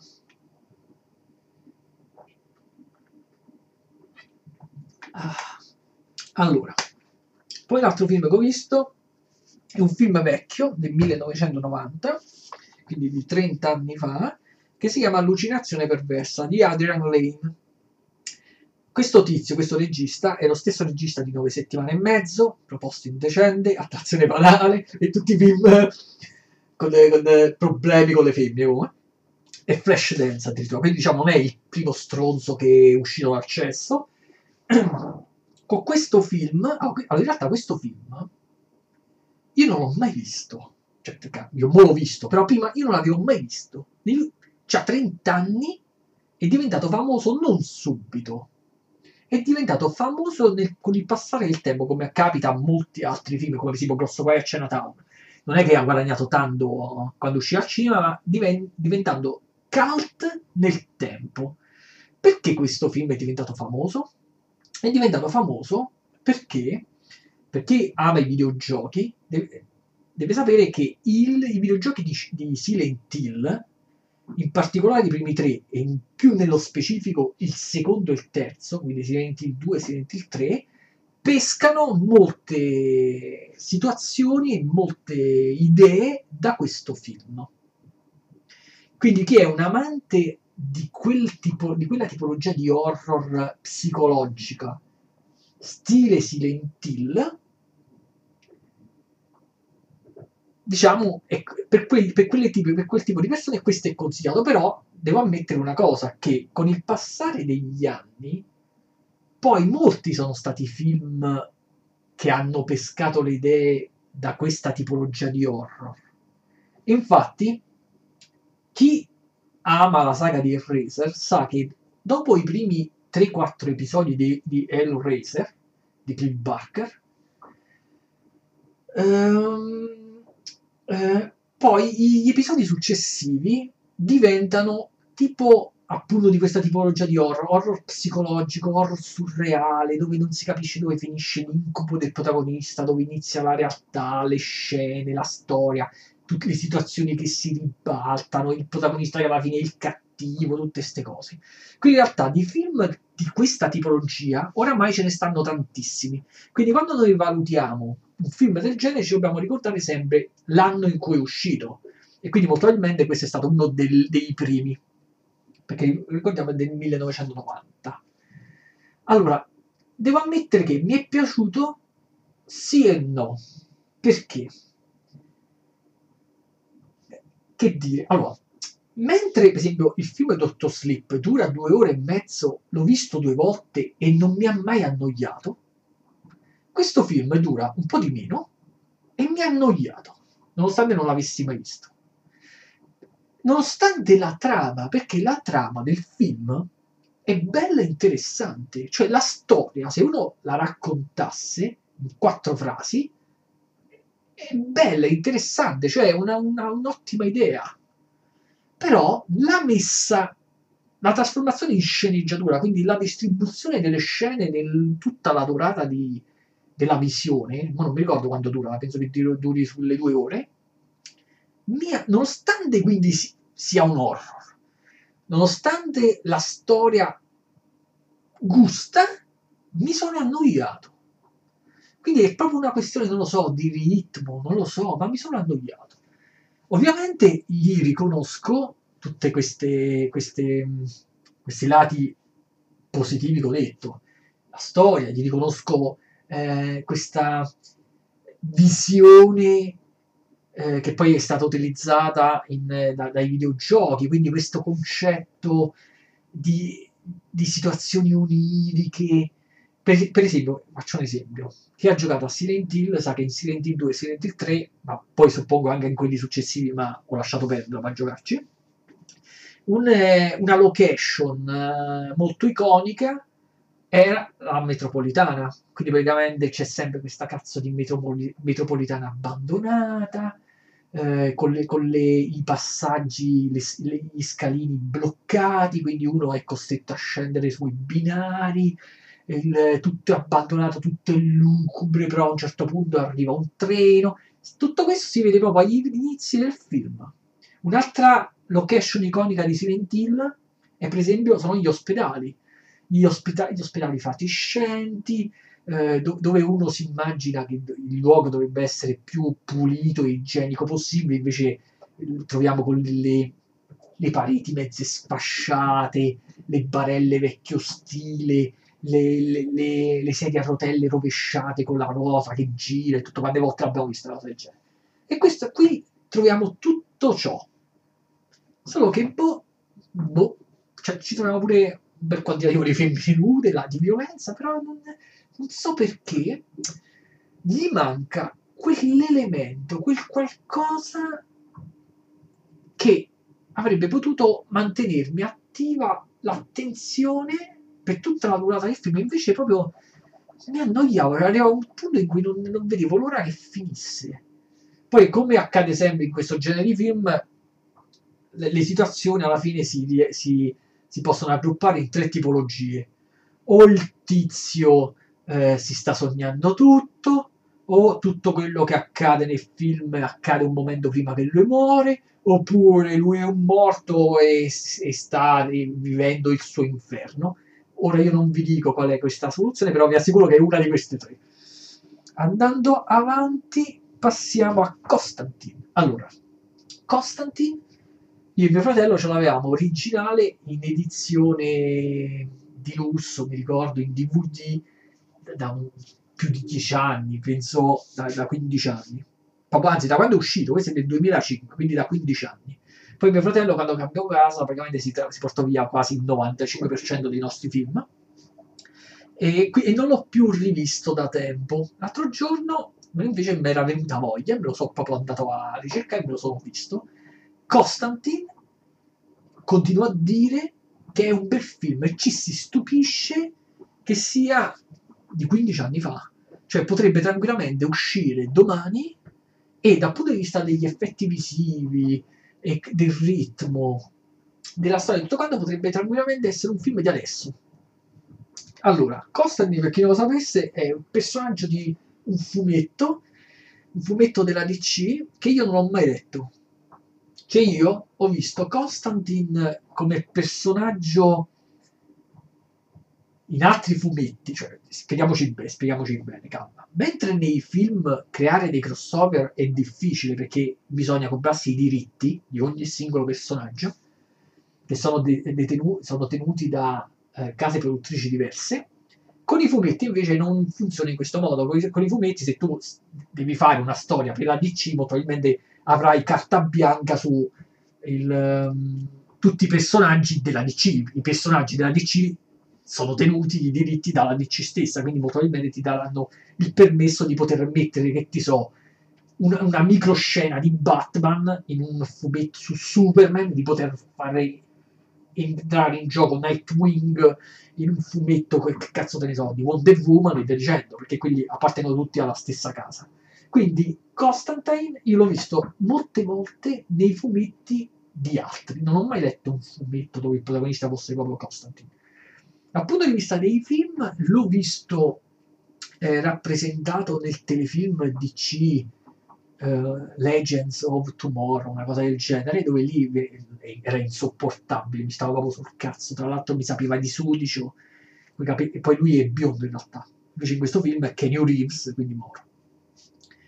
Invece in questo film mi è sempre piaciuta la sua, la sua caratterizzazione, molto probabilmente sia grazie al, um, al, regista Francis Lawrence, che ricordiamo è il regista con i controcoglioni di Red Sparrow, Io sono leggenda, tutti i film di Hunger, di Hunger's Games e via dicendo. E sia perché, boh, è molto evidente perché è stato interpretato da Kenny Reeves. Se voi ci pensate, Kenny Reeves in ogni ruolo che interpreta fa sempre, la st- fa sempre Kenny Reeves, praticamente. Cioè, o vedete eh, Neo di Matrix, o Johnny Mnemonic, o, Constant- o Constantine, o l'avvocato del diavolo, è sempre uguale lui, è sempre, cost- è sempre Reeves. E vabbè, la trama mi è piaciuta, a livello di storia in generale mi è piaciuta, niente di particolare, però mi è gustato. La sceneggiatura è fatta in... bene, c'è roba tipo il ritmo va benissimo, non ci si annoia. Il protagonista femminile, la protagonista femminile, Rachel Weisz, io ho un debole per lei, c'è roba tipo che quando la vedevo 15-20 anni fa proprio eccitazione all'estante, proprio, è quel tipo di film che gusta a me. E la messa è pieno di scene evocative, la messa in scena è bellissima, ci sono proprio delle scene girate da Dio, proprio da Dio. Per esempio c'è una, la scena in cui lui, Kenny Reeves, entra in questa specie di non si capisce se è una biblioteca o una chiesa, non si capisce che cazzo è. Lui entra in questa chiesa per parlare con eh, l'angelo Gabriele, lui viene inquadrato davanti, però quando arriva si sposta ed esce da dietro la, la, la, la protagonista femminile che invece era entrata per parlare con un prete. Cioè mi è piaciuta proprio tutta la, messa in scena, proprio quello che ha ideato la scena. Proprio che lui è proprio tu vedi Kenyon Reeves che cammina e tu pensi che è solo lui che è entrato in quel luogo, invece dopo di lui ci stava quell'altra che in prospettiva non si vedeva. Ma poi è pieno di altre scene gustose, con la gemella di lei quando si butta che si suicida, è bello pure quando lui entra, va all'inferno, si porta tutte le varie cazzo, il, l'acqua santa per ritornare, tutte le varie cose che si sono inventate, mi è proprio piaciuto. Anche la scena finale, quando arriva il diavolo, che vabbè, poi con la rappresentazione sempre di uno di mezza età, vestito bene, bene di bianco, tutte le varie cose, mi è proprio piaciuto. Un gran bel film. Lo consiglio a chi non l'ha mai visto al 100% e a chi l'ha visto di rivederselo. Allora, vediamo un po'. Vediamo un po'. Io, lo, io l'ho ripetuto, cioè l'ho detto anche all'inizio del podcast, che praticamente mi ero visto un sacco di roba in questo periodo. E poi tra l'altro sto vedendo Star Trek Picard, di cui parlerò quando finalmente sto Star Trek Picard finirà. In questo momento sto vedendo pure la terza stagione di Ash versus Evil Dead. Però adesso parliamo di quelli che ho già concluso di vedere. Allora, non mi devo ribere un'altra volta l'acqua. Porco cane oggi. La voce sta morendo. Ah, allora, un film che mi è piaciuto molto è un film italiano, si chiama L'ospite del 2018. Allora, io non so se uno dei motivi per cui mi è piaciuto era lo stato d'animo in cui mi trovavo quando ho visto questo film, perché ero stato lasciato da poco. Però devo ammettere che il film lo posso consigliare a tutti perché, cazzo, un film, un film già, già, un film italiano che non fa schifo, già è da consigliare. E in più questo è un film italiano belletto, bello, soddisfacente. Il regista è Ducchio, Duccio Chiarini, che sia il regista che lo sceneggiatore, ripeto, l'ospite del 2018. Questo parla della storia, oh, in generale, forse è il motivo per cui mi era piaciuto, mette in scena la problematica delle persone in generale e di conseguenza delle coppie e di conseguenza della società. Perché se il problema ce l'ha già il singolo, lo trasmette alla coppia e poi lo trasmette al resto della società. E il problema è sempre l'insoddisfazione. Cioè praticamente nessuno è mai contento di quello che ha è sempre insoddisfatto e l'insoddisfazione porta a fare le cazzate. Siamo in questo film abbiamo una coppia di due tizi che vivono insieme. Mentre stanno scopando il siropo a lui, il, il preservativo, e si forma il problema, oddio, non è che rimango incinta, ci dobbiamo procurare la pillola, tutte queste cose. E che accade? Accade che mentre il maschio, che è il protagonista, dice, oh, se poco a poco rimarrà incinta, perché quasi quasi amen? Perché non, siamo, stiamo insieme, viviamo in questa casa, possiamo pure occuparci, cioè possiamo pure finalmente avere un figlio. Mentre la tizia si incazza sia per l'atteggiamento di lui, sia per eh, motivazioni proprie. A sua volta si incazza pure il, il maschio, perché il maschio si incazza perché vede che la tizia è più nervosa del normale. Poi si scoprirà successivamente che il motivo è che la tizia in realtà lo voleva lasciare, cioè in realtà la tizia si, si, si trova in dubbio perché aveva ricevuto una proposta di lavoro, mi sembra in America, e quindi lei già aveva nella testa l'idea che, che doveva chiudere il rapporto con, con uh, sto ragazzo. E quindi il figlio assolutamente non lo voleva, perché poi il figlio non ci sarà, eh, non, non, non, è, non, è, rimasto in città, però era, era la causa scatenante che gli aveva ancora di più aumentato il nervosismo a lei. Lui praticamente si accorge quindi che eh, qua eh, non poteva continuare a stare in quella casa, prende e se ne ritorna a casa dei suoi.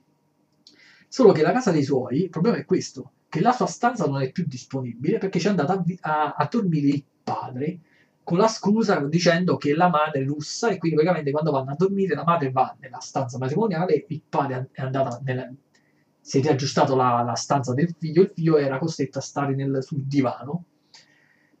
E, e quindi lui quando sta dai genitori si accorge che pure i genitori litigano sempre insoddisfatti della loro esistenza, si fa ospitare dai suoi amici, tutti i suoi amici sono tutti accoppiati, quindi si fa si fa ospitare da un suo amico, cioè da, da una sua coppia, chiamiamoci, da una sua coppia di amici, e mentre sta a casa loro si accorge che pure loro litigano, c'è tensione perché pure loro hanno, sono, ognuno è insoddisfatto per qualche motivo, ognuno ha qualche problema, si fa ospitare da un'altra coppia, un altro amico, eppure quello ha i suoi problemi, sempre legato all'insoddisfazione, quindi da una parte alcuni si tradiscono sempre per l'insoddisfazione del partner, dall'altra parte eh, sono semplicemente tristi e basta, hanno, magari, magari, hanno già dei figli, i figli per esempio gli danno problematiche, tutto qua, tutti sono insoddisfatti, cioè è un film semplice, però cioè, ha quella cosa che piace a me dei film, che, che dovrebbero avere ogni film,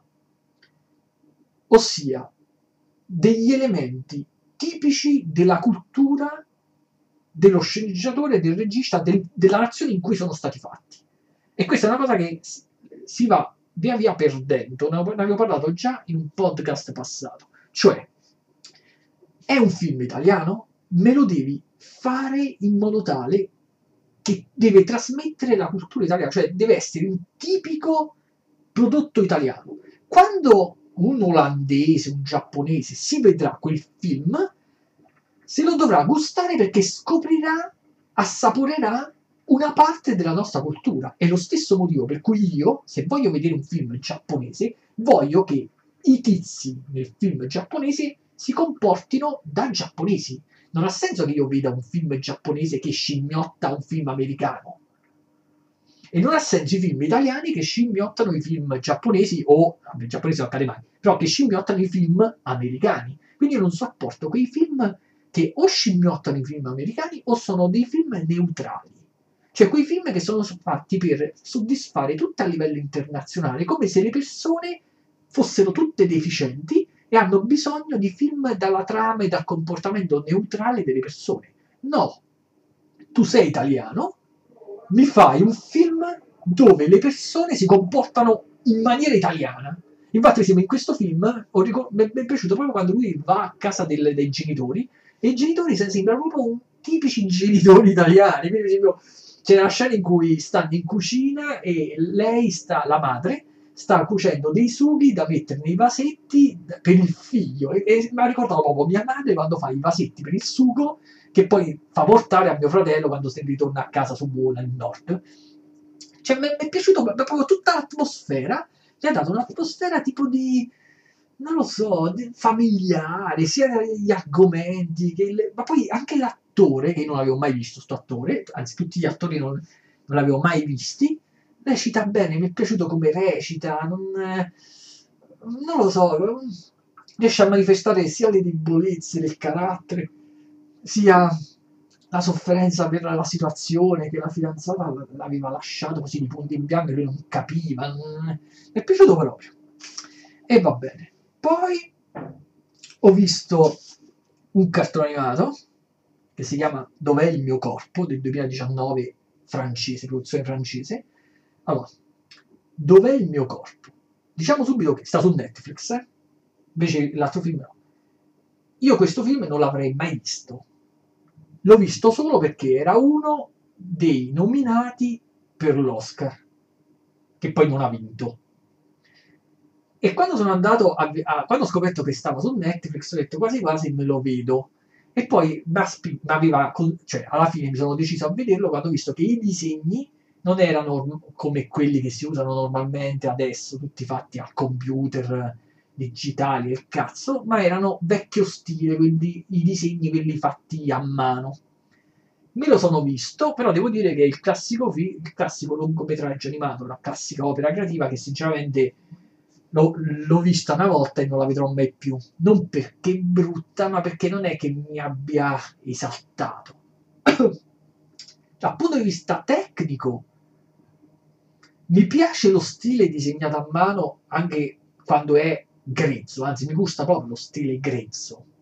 Le cose troppo raffinate che le fanno assomigliare a qualcosa tipo di automatico come lo farebbe un robot non mi sono mai piaciute a me gusta il tratto grezzo però per esempio eh, molte scene ma cala, furia, cala, cala proprio la fluidità cioè la fluidità è il numero delle immagini che noi vediamo al secondo quindi se tu per fare un movimento mi usi tre immagini oppure me ne usi 30 dif- a parità di, di, tempo, la differenza si vede come. Più disegni fai a parità di tempo, più l'immagine è fluida. E qua ci stanno un sacco di immagini che sembrano proprio scattose perché non si vede che necessitavano di molte più eh, immagini chiave di frame tra un'immagine e l'altra. A parte il livello tecnico, a livello di storia intriga.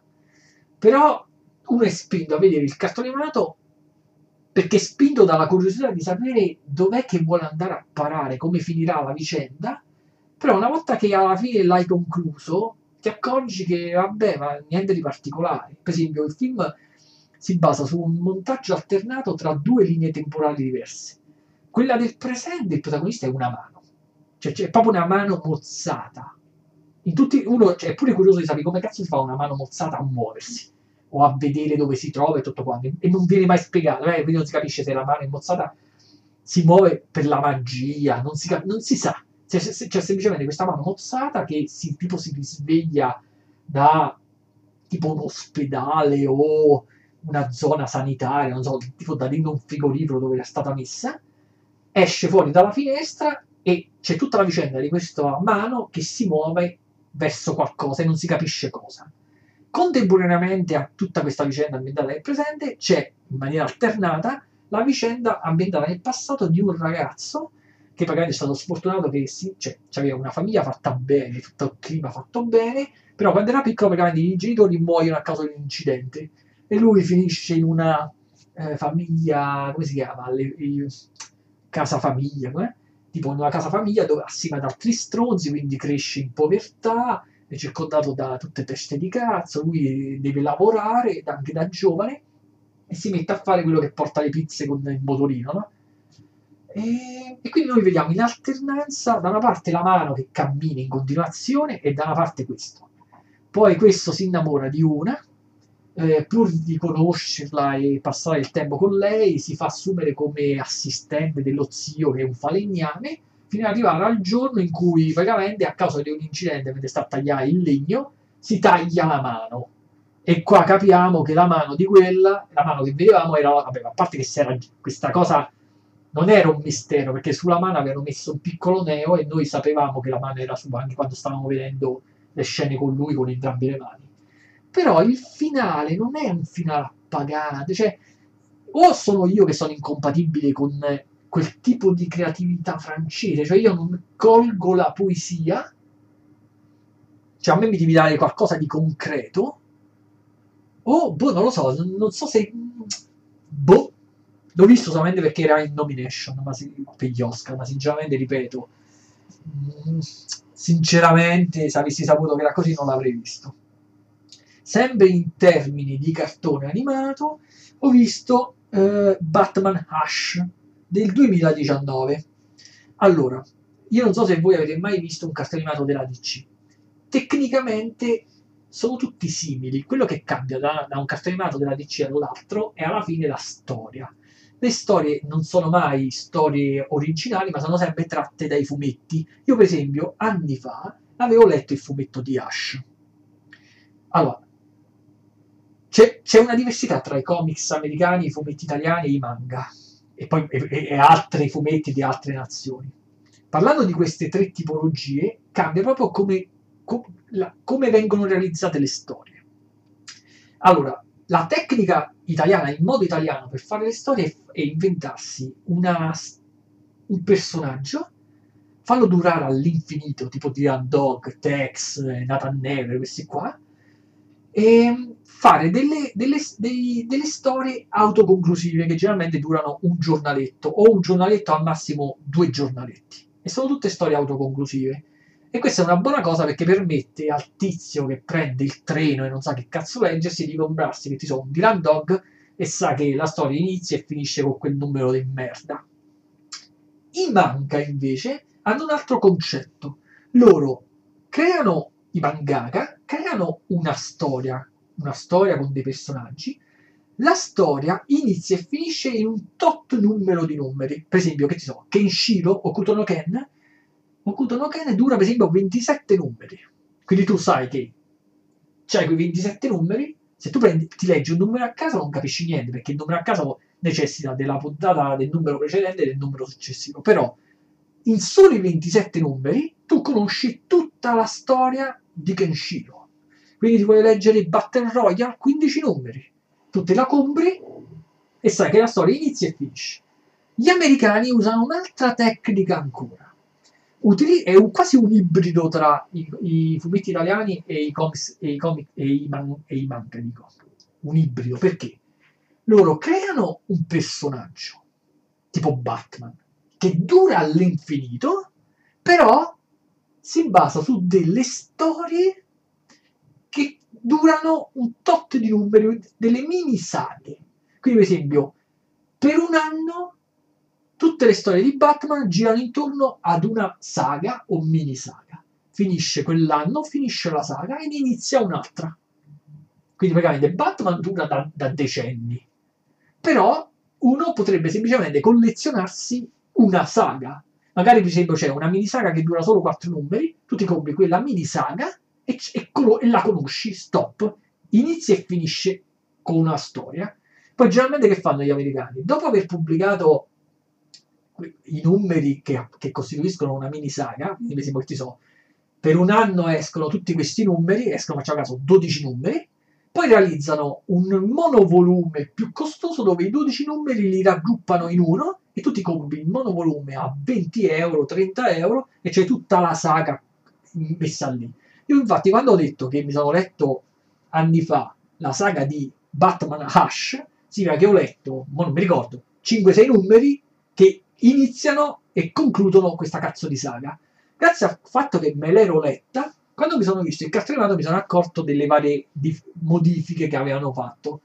Anche in questo caso, come per esempio è accaduto con Dottor Sleep di, di, di, Kubrick, eh, di Stephen King, anche in questo caso non mi ha stranito, non mi hanno stranito le differenze, perché Grazie al fatto che io sapevo come la storia doveva finire, io sapevo chi era il nemico, quando invece praticamente mi sono accorto che loro avevano modificato quel particolare e quindi hanno reso il nemico finale un altro, sono riusciti a sorprendermi e quindi ho detto, ah cazzo, non ci avevo pensato perché pensavo che era quell'altro. Comunque, a parte questo, diciamo che sì, è un bel cartone animato, però il problema dei cartoni animati della DC che molti dicono che sono più belli dei film. Infatti, i cartoni animati della DC, la Marvel, per esempio, non ha dei cartoni animati fatti bene alla pari di quelli della DC. Però il problema dei, dei cartoni animati della DC è che te, da una scala valutativa da 1 a 10, gli darei 7. Però il 7 in una scala da 1 a 10 è il numero più bastardo che esista. Infatti, quando uno dà una valutazione a qualcosa, mentalmente dovrebbe fare una X sul 7, cioè dovrebbe evitare di usare il 7. Perché in realtà il 7, ripeto, è un numero stronzo, un numero bastardo. È, mio, è uno dei miei numeri preferiti, però è un numero bastardo. Adesso vi spiego perché. Noi sappiamo che quando parliamo di 5, quando il valore 5 da 1 a 10 è il valore della mediocrità e il valore 6 è il valore della sufficienza. Mentalmente, però, noi siamo portati a dare 6 a qualcosa che è mediocre, però per qualche motivo vogliamo tipo premiarlo oppure dargli un minimo di... Eh, come posso dire, un minimo di speranza, un minimo di... che ti so, di spinta, no? Che noi diciamo... Come per esempio a, a scuola, quando uno prende 6, per esempio può essere un mediocre che però si è impegnato e lo premio per l'impegno e non per effettivamente quello che ha fatto. Quindi noi mentalmente, quando pensiamo a un 6, pensiamo quasi ad una cosa stiracchiata. Noi non siamo sicuri che quello è veramente un 6, può essere qualcosa di mediocre. Invece, quando diamo un 7, noi siamo sicuri che quel 7 è qualcosa che si è completamente allontanato dalla mediocrità e che quindi potrebbe rappresentare la vera sufficienza. Quindi il 7 mentalmente noi lo consideriamo come un bel 6 veramente pieno e totalmente svincolato da dubbi che possa essere ancora un po' mediocre. Mentre con i voti tipo 8, 9, 10 noi siamo sicuri che lì stiamo parlando di qualcosa di veramente ottimo, eccellenza. Quindi il 7 a volte lo diamo a qualcosa che in realtà non è veramente buono, ma è qualcosa per cui sappiamo che c'è la piena sufficienza. Se noi mentalmente togliessimo dalla testa il valore 7 e decidessimo che qualcosa è o che si merita veramente 8, che è veramente un buon prodotto fatto bene, o che deve stare sul livello della sufficienza. Cioè, capito? A volte il 7 ci toglie, nella realtà noi usiamo il 7 quando abbiamo questo dubbio. Sì, è fatto bene, non è che mi sia piaciuto tantissimo, però ammetto che è fatto bene, allora te non, è di più di 6, però di sicuro non è 8, allora gli do 7. E questa cosa ci frega. Se noi mentalmente togliessimo la possibilità di dare 7 alle cose, com'è questa pizza? Immagina che, com'è? Ho, ho mangiato una pizza, com'è? Non posso usare 7. È veramente buona? No, allora è 6. È più facile ragionare in questo modo. Questo, questo animato è un cartone animato da 7, ma togliamo 7. È, tend- è, è un bellissimo cartone animato? No, allora è 6. Punto. E va bene. Ho quasi finito, eh. Ci manca ci manca un altro film che è uno di quelli che potevo benissimo risparmiarmelo, che è quello che chiama, eh, sarebbe Ford vs Ferrari, però in realtà è Le Mans 66, la grande sfida del 2019 di James Mangold, che è lo stesso regista che ha fatto Ragazzi Interrotte e che ha fatto i Wolverine il più brutto e il più bello, cioè che ha fatto sia Logan sia Wolverine l'immortale. Cioè, ha, ha, questa capacità questo regista di passare da un estremo all'altro di, di, della qualità. Allora, in questo video abbiamo Christian Bale e Matt Damon. Entrambi recitano benissimo, il film è fatto tecnicamente bene, non gli si può dire niente, però è un classico film che puro stile americano che non mi sa di niente. Cioè, io cioè, avete presente quei film che non hanno nessun vero difetto, però non, non potranno mai essere il film del cuore, il film della vita di nessuno. Cioè, dubito che nel mondo ci sia uno che dica il film che più mi piace in assoluto è Le Mans 66. No, è un film del cazzo stile tipico americano, fatto bene tecnicamente, grazie anche al budget, grazie anche soprattutto agli attori, però mh, mm, sarà che io non sopporto le automobili, quindi un film basato sulle automobili, non lo so. Che poi è un altro film che inganna sia per il nome sia per il trailer. Io quando vedevo i, i trailers, io praticamente credevo che fosse una sfida tra Christian Bale che guidava una, una, o la Ferrari o la cazzo di, di so, del, la Ford e Matt Damon. Invece no, non c'entra proprio niente. Una, il, il, concetto di Ferrari non c'entra proprio niente con la trama. Praticamente era solamente un pretesto. Praticamente abbiamo questi due tizi, uno che è un ex pilota eh, Matt Damon. Ogni volta che penso a Matt Damon mi viene sulla, nella testa la parola Ben Affleck. Porco che... Allora, c'è Matt Damon che è un ex pilota che diventa il capo ingegnere o che cazzo te ne so, che deve costruire una nuova macchina per la Ford e Christian Bale che è un suo amico che però è, il, è un pilota che ha problemi di soldi quindi lui praticamente, dato che quello è molto bravo sia come pilota, sia per dargli suggerimenti in campo per, per, la macchina, per dargli direttamente i feedback sulle cose che vanno o che non vanno nella macchina dopo che la stanno, la stanno preparando. Lui praticamente entrambi lavorano per la Ford, sta cazzo di Ford.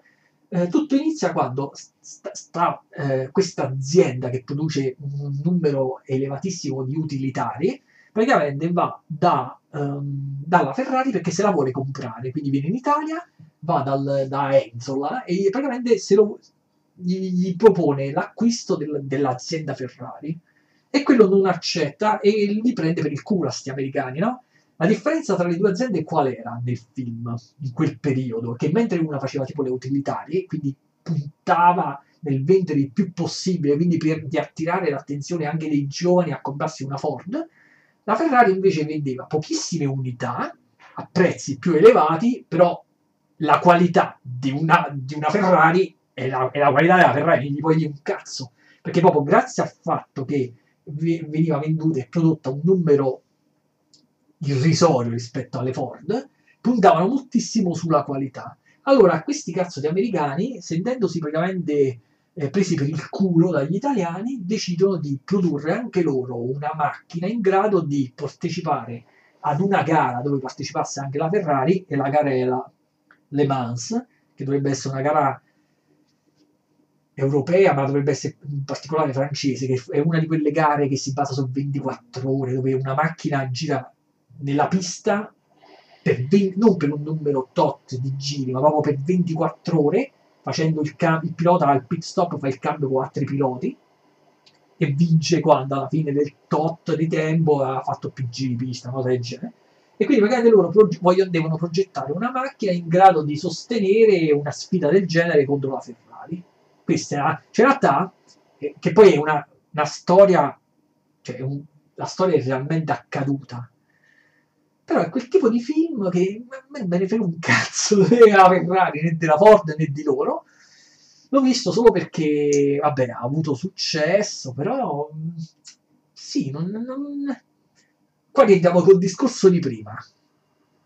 Sarebbe un film da 7, però se io dovessi togliere il 7 lo farei entrare tra i film da 8 o da 6, io lo farei entrare tra i film da 6, ci hanno spesi i soldi, la, regista, la regia è fatta bene, ripeto, è fatta bene, sì, ci sono delle scene eh, quando loro sono in pista che sono difficili da realizzare, no? a, a, cioè a trasmettere sia la sensazione di velocità e sia a riprendere una macchina che sta correndo, cioè è difficile. Poi gli attori sono bravissimi, Christian Bale eh, e, e Christian Bale, che cazzo di dire Christian Bale? Però, boh, l'ho visto, mi sono tolto la curiosità, non lo vedrò mai più. Io direi che, cazzo, vediamo per quanto tempo ho parlato. Ho parlato per un'ora e cinquanta. Io direi che per oggi basta. Ho parlato un sacco di roba. Vabbè, dai, ci risentiamo alla prossima.